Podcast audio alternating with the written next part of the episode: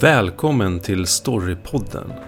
Podden för dig som älskar berättelser.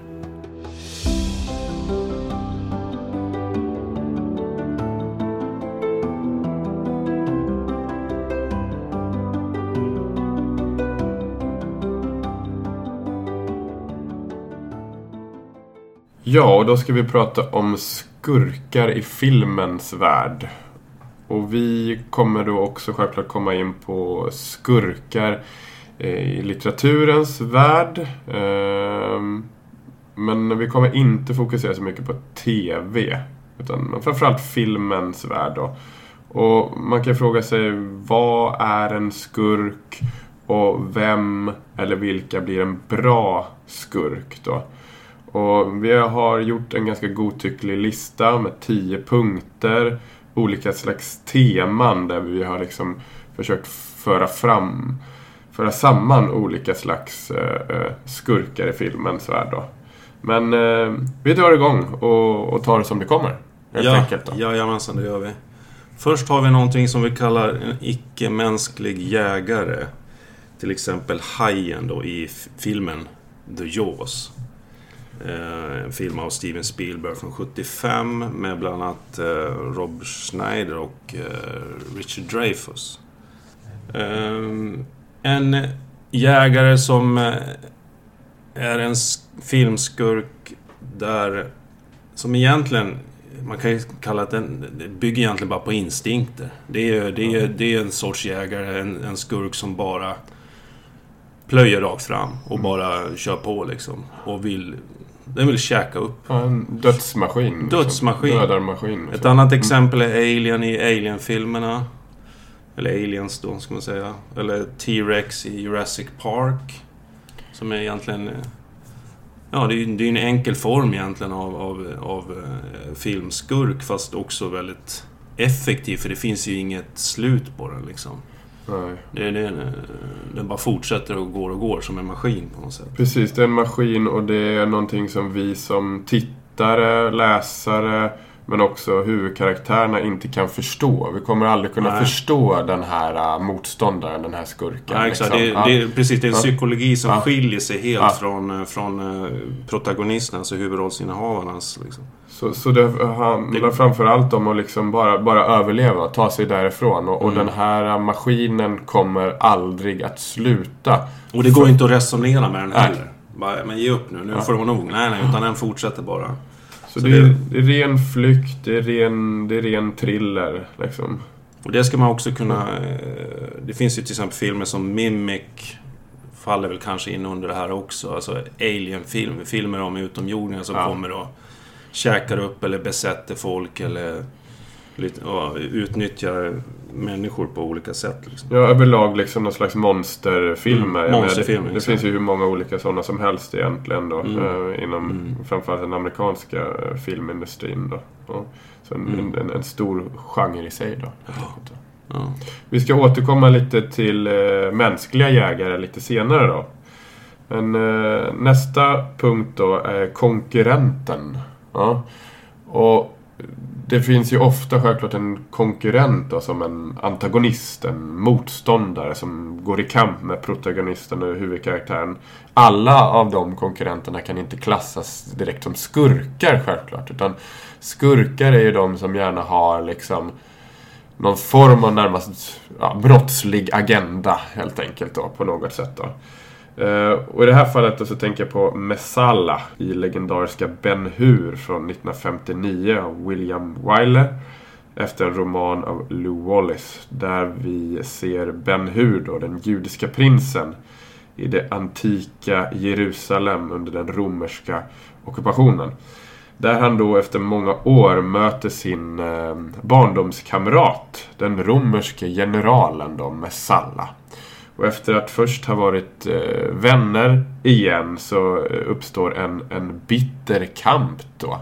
Mellan då Messala då som står för närmast det ondskefulla romerska imperiet och då Ben Hur då som är den, den undertryckta judiska eh, samhället och, och folken då.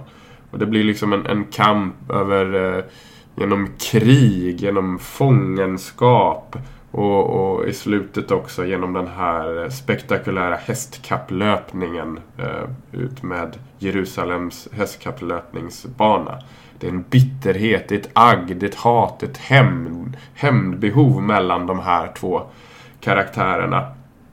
Eh, som, som, som det verkligen gnistrar om då helt enkelt. Då. Ja.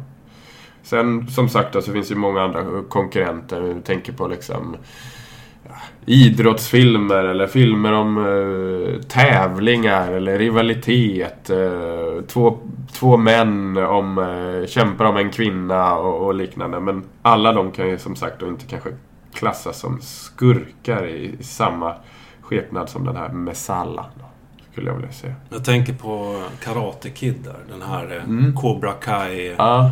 Eh, jag vet inte vad den där mäst, mästaren hette, men även eh, den främste av ja. Cobra Kai-mästarens ja. elever var ju en typisk konkurrent. Så. Precis. Och de slåss ju oftast om samma mål ja, också. De visst. vill åt samma sak. Visst. Fast det gäller väl att komma först. Och vara bäst och starkast och sådana saker. Men... Eller överlista helt enkelt också. Ja, Oftast visst. handlar det om överlistning, att den huvudrollen, protagonisten, överlistar ju antagonisten. Ja, det är, det är ett spel där, en tävling liksom på något sätt. Ja. ja. Också en väldigt intressant dynamik mellan de ja. olika personerna där. Det, det, kan, ja, det kan bli väldigt intressant film, liksom. eller berättelse av det. Ja, vi har ju en annan form av eh, skurk i filmer här som vi har kallat någon sorts systemets upprätthållare här. Och då, då tänker vi främst på Nurse Ratched i, i, i Gökboet efter eh, Ken Keseys roman Once, One Flew Over the Cuckoo's Nest. Eh, också en, eh, en väldigt kall, hjärtlös personlighet som som är ja, väldigt passivt aggressiv, skulle man kalla henne. Som, som som vill att alla ska in, eh, in i det här systemet. Hur de ska bete sig. Och, du vet, de går och rasslar med sina... Vad heter det? De har gestaltat ganska bra ju att hon är symbol för makten. Hon går och rasslar med sin stora eh, nyckelknippa hela tiden. Det är ett sånt här klassiskt grepp. Men, um, väldigt, väldigt bra. Och det, det ledde väl till... Hon vart någon slags symbol för den här sjuksköterskan som, som ett riktigt rivjärn liksom.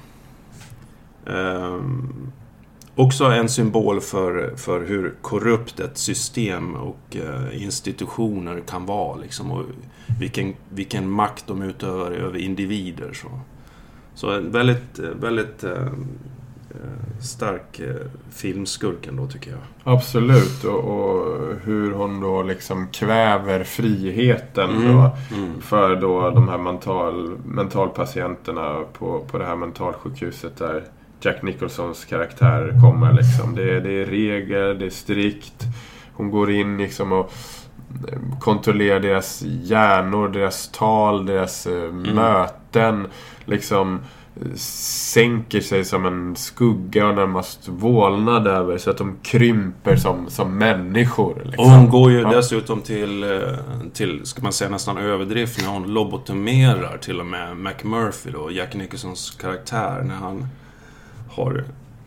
Vad är det? Han har bidragit till att en av killarna eh, begår självmord där, mer eller mindre. Det har, eller hur det är. Han har drivits... Eh, han har försökt peppa de här... Han har försökt peppa dem. Patienterna att ta sig friheter och, det mm. har resulterat i en olycklig liksom, självmord. Ja, och då är då hon då som antagonist och skurk liksom uh, visar sin makt mm. och angriper, mm. uh, angriper uh, huvudkaraktären och till och med liksom besegrar denne på, på något sätt. Mm. Även om hans efterverkningar lever kvar för, för de andra sen då. Men det här är ju det här är filmskurkar som verkligen gör allt för att ingen ska få sticka ut från mängden på något sätt. Och tänker också på man skulle kanske kunna infoga sheriffen i Nottingham i, i eh, Robin Hood. Eh, Legenden. Ja, legenderna och Prince John där lite grann. Att, uh, också i och för sig, sheriffen i Nottingham är också en jägartyp liksom, som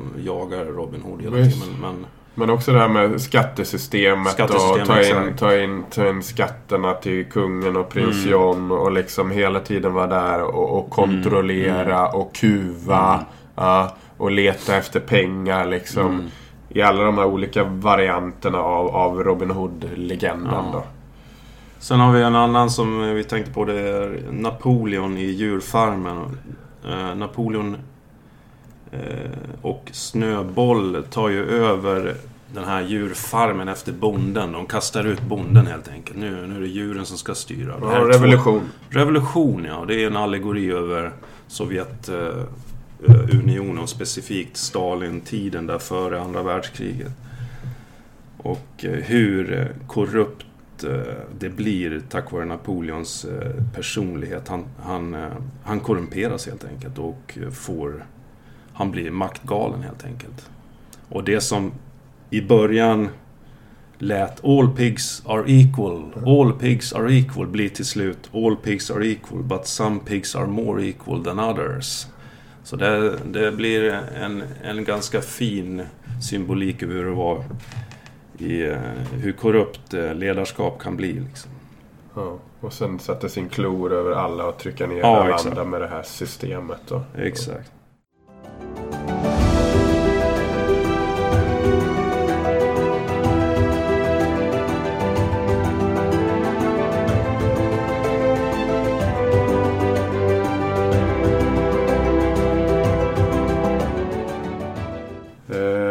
Nästa kategori, den kallar vi seriemördare. Eh, Och, och en välkänd eh, kategori när det gäller skurkar och får då framförallt representeras av eh, en av filmhistoriens mest ikoniska gestalter, Hannibal Lecter i När lammen tystnar från 1991 baserad på en bok av Thomas Harris, manus av Ted Talley och regi av Jonathan Demme. Ikoniskt då gestaltad av Anthony Hopkins, eh, psykologen, eh, doktorn Hannibal Lecter. Som i inledningen av filmen sitter fängslad i den här cellen i, i eh, fängelset i eh, Baltimore dit Clarice Starling, spelad av Jodie Foster, kommer för att intervjua honom. En ikonisk gestalt för att det är en, en karaktär som har så många olika slags liksom personliga egenskaper och personligheter inom sig. Eh, inom eh, berättarkonsten, eh, mytologiska forskningen och berättandets historia så brukar vi prata om arketyper som har använts för att eh, Eh, berätta historier, eh, skildra karaktärer. Det är sådana här arketyper som går igen i eh, bland tarotkort eller i gamla sagor och liknande där vi har gestalter som kungen, drottningen, krigaren, magiken, the fool, alltså den unge pojken. Ja, det finns många olika sådana här skepnader. Och när man har liksom studerat lite Hannibal Lecter så menar man att han besitter så många olika personligheter. Liksom. Vilket gör då att han i sig då liksom växer och blir en sån ikonisk gestalt. Egentligen är Hannibal Lecter bara med i, eh, inte jättemånga minuter i den här filmen. Men när man har sett den så känns det som om han är med nästan hela tiden. Fast liksom ande svävar överallt då. Och han är ju då oerhört smart. Va? Och han är ju fruktansvärt eh, bestialisk. Och han kan utöva fysiskt våld, men kanske framförallt det psykiska våldet. Då han kan komma in i hjärnan på andra. Liksom, och manipulera dem. Då.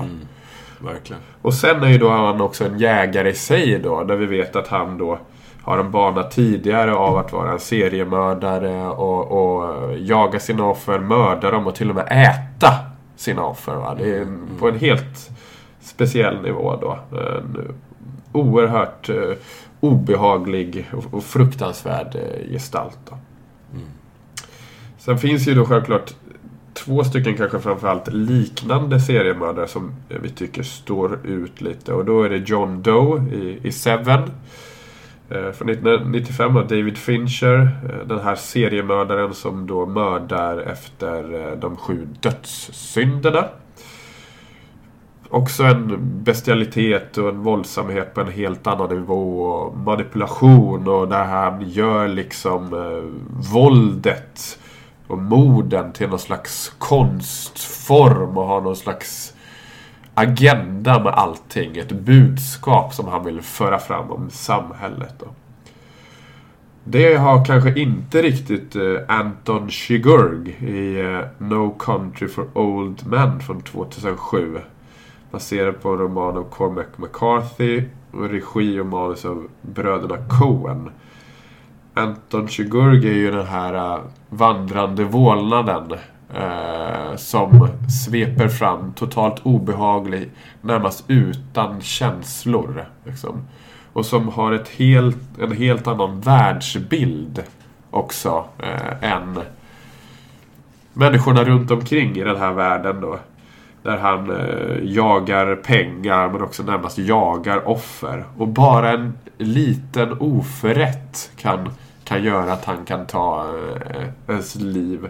Han närmast leker med eh, eh de andra människorna. Lite en katt liksom, leker med den tillfångatagna råttan. Liksom. Det, det är kusligt. Och, på många sätt är han ju liksom döden själv. Eh, den här eh, eh seriemördaren då. Jokern har vi också listat där som en liknande figur. Eh, han är ingen seriemördare i det fallet men han har en speciell världsbild och han eh, spelar ju med alla runt om omkring sig på ett oerhört raffinerat sätt i sin i sina knep, i sin brottslighet, i sin kamp mot Batman till exempel. En annan form av eh, skurkar är då eh, kvinnliga skurkar som kallas fem fatal eh, galning slash mördare. Så tänker vi då på Catherine Trammell i Basic Instinct från 92. Och hon heter Alex Forrest heter hon i Farlig förbindelse, eller Fatal Attraction, från 87. Av Adrian Lynd i regi där och eh, skriven av James Dearden. Um, det är väl också en symbol för den här, eh, eh, ska man säga, giftiga kvinnligheten på något sätt. Då. Att de använder sin kvinnliga list för att komma in på mannen då och utnyttja och till, sitt, till, sitt eget, eh, till sin egen fördel. Då. Och i, i, i, Basic Instinct har vi den här den klassiska ishackan i slutet där när de ligger av sex där. Och i Farlig förbindelse där, har, ju, där har vi ju en stackars kanin som råkar illa ut i, på, på, i köket där. Då, när de kokar kaninen där. Så. Och det handlar ju oftast om att mannen då har gjort någon, haft någon slags kärleksaffär vid sidan av sin hustru. Och då råkat ut för ett, eh, en psykotisk kvinna. Men även en kvinna som faktiskt utstrålar en, en, en, farlig, en farlig sexualitet. Så det här är ju eh, egentligen... Ja, mycket diskussioner om samhället Diskussion, ja, egentligen där. Och, och, det är det. Och eh, feminism och, eh, och patriarkatet och... Eh, Man kan ju se de här uh, filmerna med, som, som, som någon slags uh, liksom, motståndsberättelse till då en feminism som då man kanske menade hade spårat iväg på något mm. sätt. Liksom. Se vad som händer om kvinnan får för mycket frihet, den farliga sexualiteten och, och liknande. För själva fem fatal-gestalten finns ju med långt tidigare egentligen då. Och anspelar ju hela tiden på sex och liknande. Men i och med de här filmerna från slutet av 80-talet, början av 1900-talet, då tog man liksom det ett steg längre. Och då blev mm. de liksom mm. Mördare. galningar och kalla, mörd, kalla mördare och kalkylerande och, och, och så vidare då. Jag vet inte om det finns, jag vet inte om jag sett några liknande kvinnliga karaktärer i, i, i nutida filmer faktiskt. Utan det var nog... Jag, jag tror inte det. Nej, eh, tack och lov har, lov har det skett förändringar i samhället då. Eh, när det gäller mm. eh, patriarkalt förtryck och, och, och, och kvinnors mm. rättigheter och, och, friheter och, och så. Men här under den här tiden, slutet av 80-tal, 90-tal, så, så Ja, var det mycket diskussioner. Ja, som det självklart är idag också. Men uh, ja, som sagt.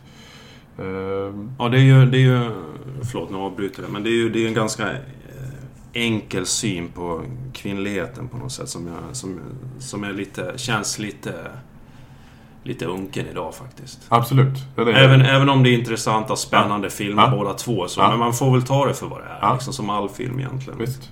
Visst. Jo, men det är ju otroligt spännande. Men vi tyckte det var värt att nämna att det, Ja. den kategorin finns. Liksom. Och Fem Fatale tänkte jag också, det var ju stort inom film noir. Såna här gamla Ja. deckare, du vet. Ja. Med såna här voice-over de hade med... Ja. Ja, inte vet jag. Magnum hade väl också såna här Fem Fatale i sin... Men du vet med Ja. ja, men de är serien. klassisk eh, gestalt. Liksom. Och ännu tidigare. Ja. Nästa kategori, då, då kommer vi till de här jägarna då. Ja, och då är de kanske då lite mer eh, mänskliga jägare. Fast samtidigt inte heller. Men de har lite mer mänsklig gestalt i alla fall. De här som vi ska nämna.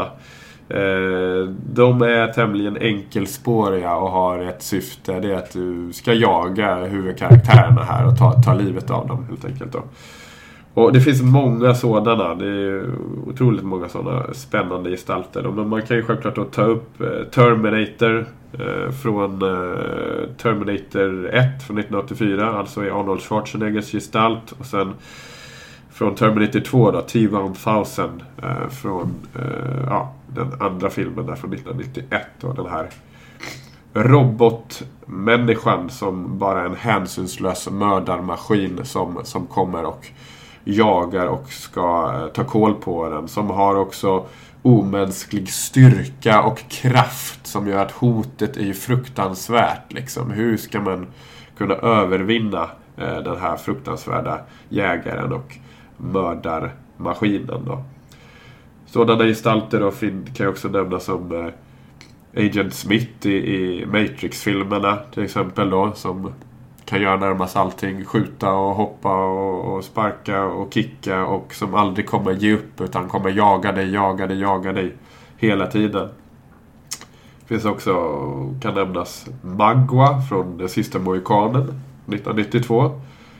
En litterär klassiker men i den här filmen då eh, av Michael Mann så är ju liksom Magua den där hänsynslösa jägaren som ska bara ha hämnd. Ja, och lägga överste Monroe och hans döttrar under sin yxa. Men eh, många är de. Kan bara namedroppa några som eh, Sherry Khan i Djungelboken till exempel, som vi alla känner till. Eh, Döden i Det sjunde inseglet av Ingmar Bergman från 57.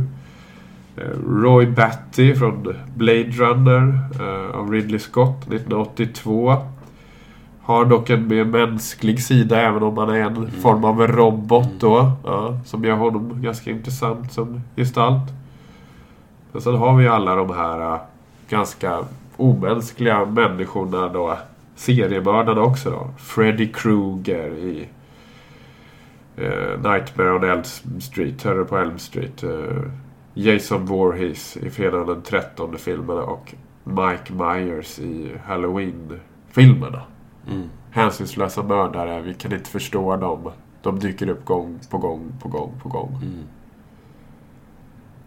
Och vi kan väl nämna också så här för, för att klargöra att de här kategorierna flyter in i varandra Ja. också. Det, jag menar, den här jägarna påminner mycket om den icke-mänskliga jägarna. Så det flyter ju ihop på något sätt. Så, här. så det är inte, det är inte fasta kategorier.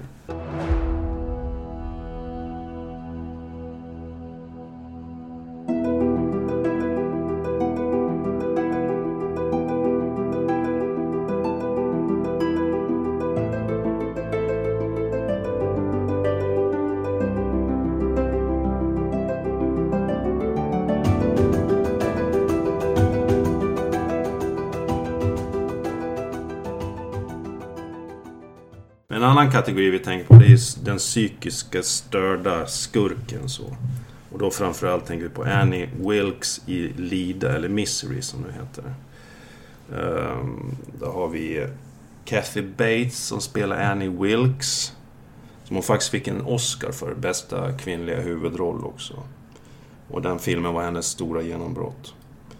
Um, karaktären är, är, är inspirerad av den kvinnliga seriemördaren Janine uh, eh, Janine Jones som hade en, en barnsjuksköterska har jag för mig som hade ihjäl massa barn och dömdes till 99 års fängelse. Så Stephen King eh, inspirerades av den karaktären när han skrev Annie Wilkes. En...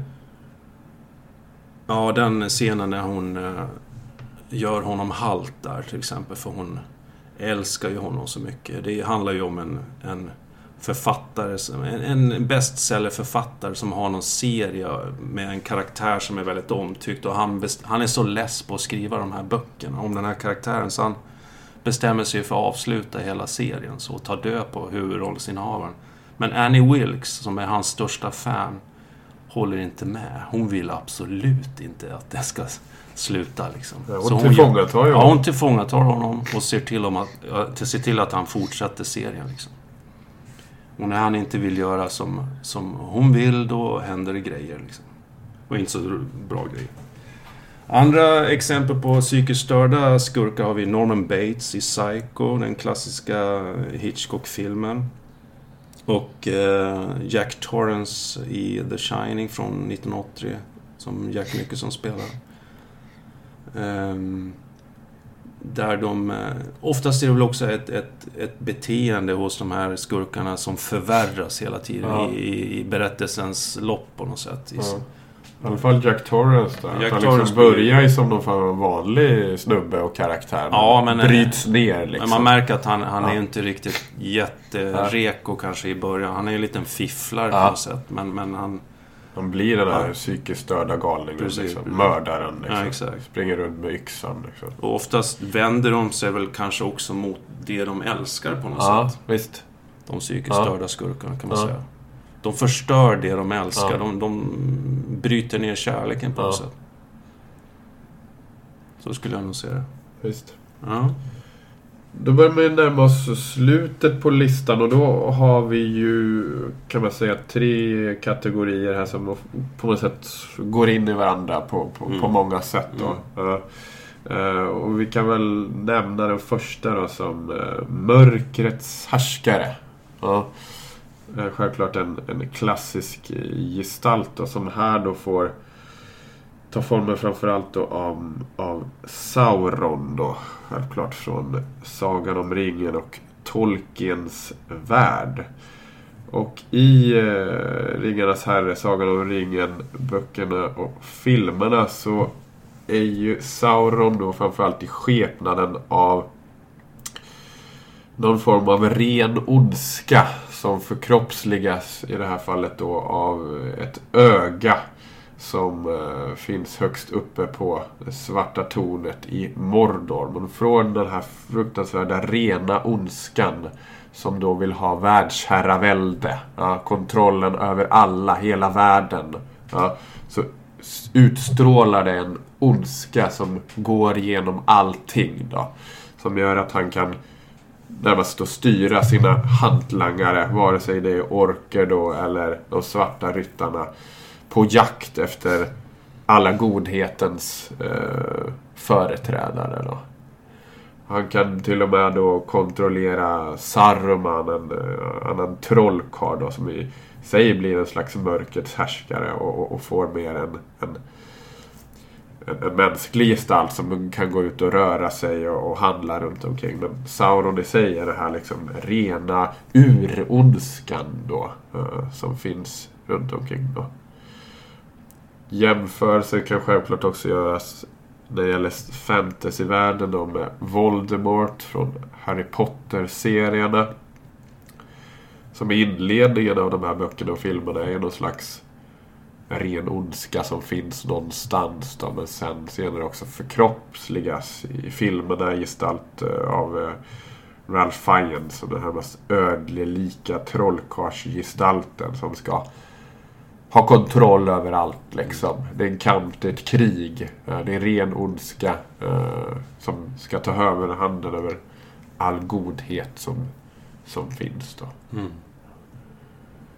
Ja, och en annan eh, form av härskartyp som vi eh, tänker på det är Criminal Mastermind, eller Evil Mastermind som vi kallar det. Då tänker vi på Ernest Stavro Blofeld, bland annat en, en eh, ikonisk skurk från eh, James Bond-filmerna.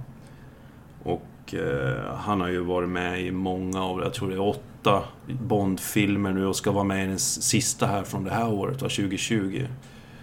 En... Eh, en, ja, men en, en karaktär som man inte ens fick se ansiktet på de första två filmerna, utan det är först i den tredje som man får se hans ansikte. Först står man... Han sitter och klappar en vit angorakatt så här. Och liksom väser ut eh, order bara till sina till sina betjänter. Liksom som den där ondskan ja. som finns där bakom Exakt, i kulisserna. Liksom. Ja, och det är, det är snyggt gjort egentligen. Ja. Och det, det påminner väl egentligen lite om Sauron också. Att, man, mm. att uh, Tolkien, han, han, han, han, han valde att inte visa Sauron överhuvudtaget. Och det det är ett smart grepp egentligen. Uh, en annan criminal mastermind vi tänker på det är ju överste Kurtz i Apocalypse Now från... Uh, vad är den? Från 70... 79, 79 tror jag. Slutet av ja. 70-talet. Slutet av 70-talet i alla fall. En, uh, en person som faktiskt går väl lite ihop med någon psykiskt störda också. också ja. som, som har byggt upp en, en liten kult kring sig själv och där där han har en massa hjälpare som ser honom som en slags eh, gudalik kung på något sätt. Ja. Också en eh, riktigt... Eh, ja. Han är, han är ju inte frisk liksom. Men han, han, han drar väl i trådarna här och där och, ja. och, och halshugger folk och... Hans ande sveper ju, sveper mm. över allting redan mm. inledningsvis mm. i filmen när Exakt. Martin Sheens karaktär då ska bege mm. sig med den här flodbåten genom Vietnam upp till Kambodjas djungler liksom. Och han läser och hör om den här Kapten mm. Kurtz och hans uh, mörka välde mm. där längst in. Och till slut får man se honom i, i slutet liksom. Det är också, det är också en... Krypande. Ja, det är, ja. hela den filmen på något ja. sätt en allegori för hur man närmar sig vansinnet. Ja. Man, alltså det är som en korridor närmare och närmare vansinnet på något sätt. Och, Överste Kurtz, han, han symboliserar det då. Han, han är ju den där totala galningen ja. som bor ute i djungeln någonstans och leker Gud på något ja, sätt. Ja, visst. Leker Gud liksom. Mm. Ja, det är mycket om makt där liksom. Makt också, ja. ja. Det ser vi på många av de här avslutande skurkarna. Att det, då handlar det väldigt mycket om makt. Makt ja. som har korrumperat och förstört dem i själen på något sätt. Och, och det är liksom också makt som inte är... Den är inte bara direkt centrerad till ett litet speciellt område. Utan ganska Nej. mycket makt vi pratar mm. om i flera fall här va. Ja.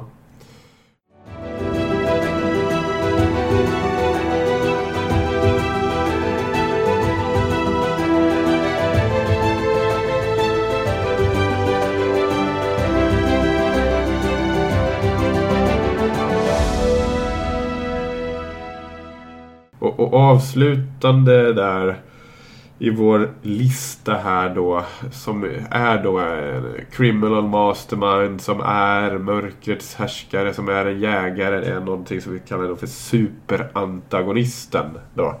Som då eh, självklart får representeras av Darth Vader från Star Wars-filmerna.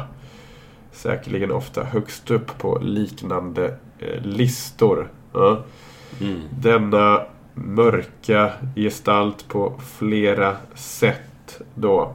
Mm. Som är den som då företräder eh, det ondskefulla imperiet i Star Wars-sagan och som försöker jaga och krossa alla rebeller då ledda av Luke Skywalker och prinsess Leia.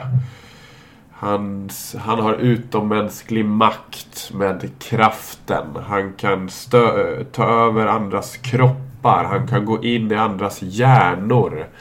Eh, han kan utöva fysiskt och psykiskt våld. Han är helt klädd i svart. Hela hans eh, utseende är ondskefullt och mörkt. Hans röst är inte mänsklig. Den är liksom korrumperad och förstörd och ondskefull i sig. Liksom. Hans andning också. Hans andning, hela hans väsen mm. utstrålar ju skurk, mörker, ondska. Ja. Han är också en gåta i sig. Vi får aldrig riktigt grepp om, om honom. Ja. Så, så, så, det är därför han också som, som skurk då, eller karaktär också står ut extra. Liksom. Ja. Vad är det frågan om här? Och liksom, Frågar vi oss. Sen får vi självklart veta det senare då att, att han är ju då Luke Skywalkers eh, pappa då. Det gör ju kanske hans varelse eller skepnad ännu mer intressantare. Liksom. Hur kunde det ha mm. blivit så här? Liksom? Och då kommer man sakta men säkert in på, på, på människan som finns där inunder maskinen då, på något mm. sätt. Sen har han ju också då en, en karaktär som står vid honom, som, som pushar honom, som gör att ondskan kring Darth Vader blir ännu starkare då. Och det är ju kejsaren då, Palpatine, eh, Thief-lorden då, som styr imperiet och dess mm. ondskefulla arm då. Som också har de här äh, krafterna som Darth Vader har. Men som också, hela hans utseende, ansikte, röst, det är förstörd liksom av, av liksom ondskan på något sätt. Liksom. Ja. Så det gör ju att de här tillsammans blir ju liksom en äh, svårslagbar radarpartner. Så det gäller liksom att kanske mm utse de allra främsta eh, filmskurkarna då. Mm. Skulle vi väl kanske vilja säga då. Ja, han lär ju vara en av de, de främsta filmskurkarna i alla fall. Darth Vader. Det är, han är nog uppe, högst upp på de flesta listor skulle jag tro. Ja, vi har några extra bubblor också. Vi, tänker, vi tänkte Scar i Lejonkungen. Häxan i Narnia. Till exempel Mr Moriarty från Sherlock Holmes och Lady Macbeth i eh, Macbeth. Shakespeare. Eh, ja, Pe Shakespeare. Mm. Pennywise, clownen från Det eller It-filmerna. Captain Ahab från Moby Dick. Pratar lite barnlitteratur, ungdomslitteratur. Morran från Mumintrollet, den här mörka, tragiska, ensamma gestalten som sveper fram i som en vålnad och, och sprider rädsla. Men som egentligen en slags karaktär som inte har några vänner. Liksom, till exempel. Då. Sen har du ju liksom Dracula självklart. Frankensteins monster. Kapten Krok från Peter Pan. Mm. Satan, djävulen från Paradise Lost av Milton till exempel. The Wicked Witch of the West från Trollkarlen från Oz också är ju andra namn som kan nämnas i detta eh, sammanhang.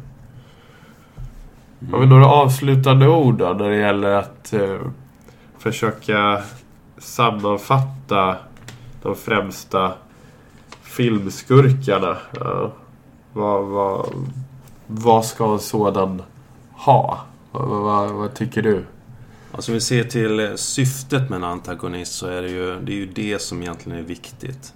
Det ska ge, det ska ge huvudrollsinnehav, eller så att säga karaktär, huvudrollskaraktären, alltså protagonisten. Det ska ge den personen en vettig, svår eh, uppgift att ta sig förbi också. Alltså ett hinder.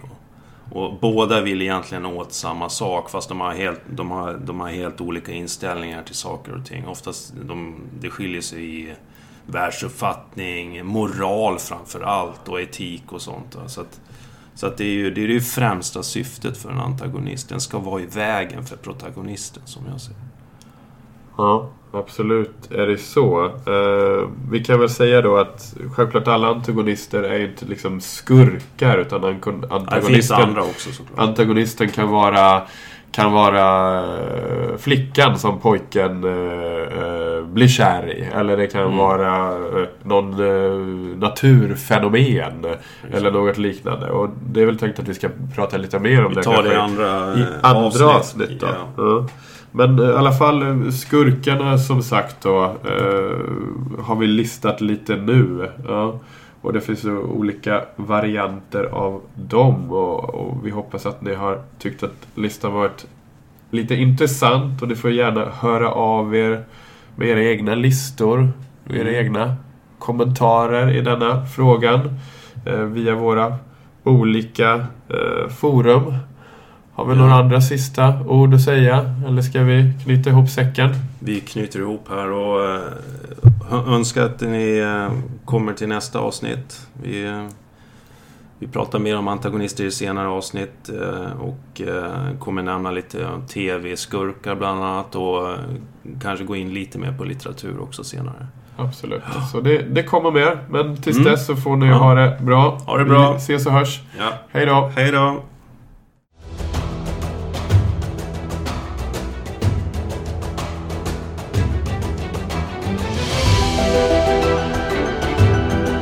Du har lyssnat på Storypodden med Olof Tiderman och Rickard Eklund. Fler avsnitt, info och tips hittar du på www.storypodden.se. Du hittar oss även på sociala medier, Facebook, Twitter och Instagram.